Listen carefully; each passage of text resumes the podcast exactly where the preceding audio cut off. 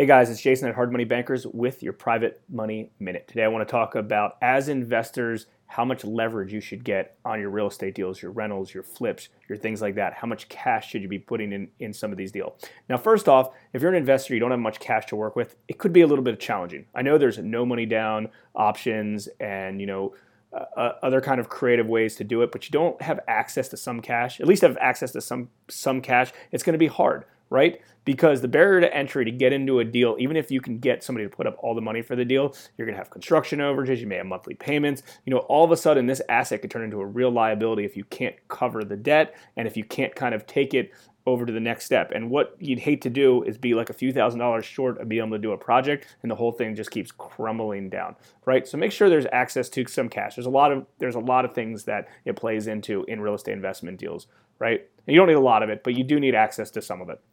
So my philosophy is you should typically lever up properties for flips, maybe about 65%. Now that can either be by putting some cash in of your own, getting good deals, uh, buying with a lot of equity built in, things like that. But it's a good benchmark because it's a short-term type of project with 35% or so equity in it. It's a short-term project that if you had to sell on a very, very, very quick basis, you could get out right? Because there's enough equity uh, to it. And on rentals, maybe a little bit higher, maybe like 75% or something like that, because the goal of a rental is you're either buying it in cash and you're having really good cash flow, or you're doing some sort of long debt on it. So even if the market fluctuates up and down and up and down, it doesn't really affect you as long as you have long-term debt on that and it's cash flowing as the you know the the loan on it uh, is is going down. But I definitely do believe that you should have some cash and a lot of equity into all of these projects because you never know what happens. You know, your game plan today may change tomorrow, and as long as you have equity in these properties and you have cash to kind of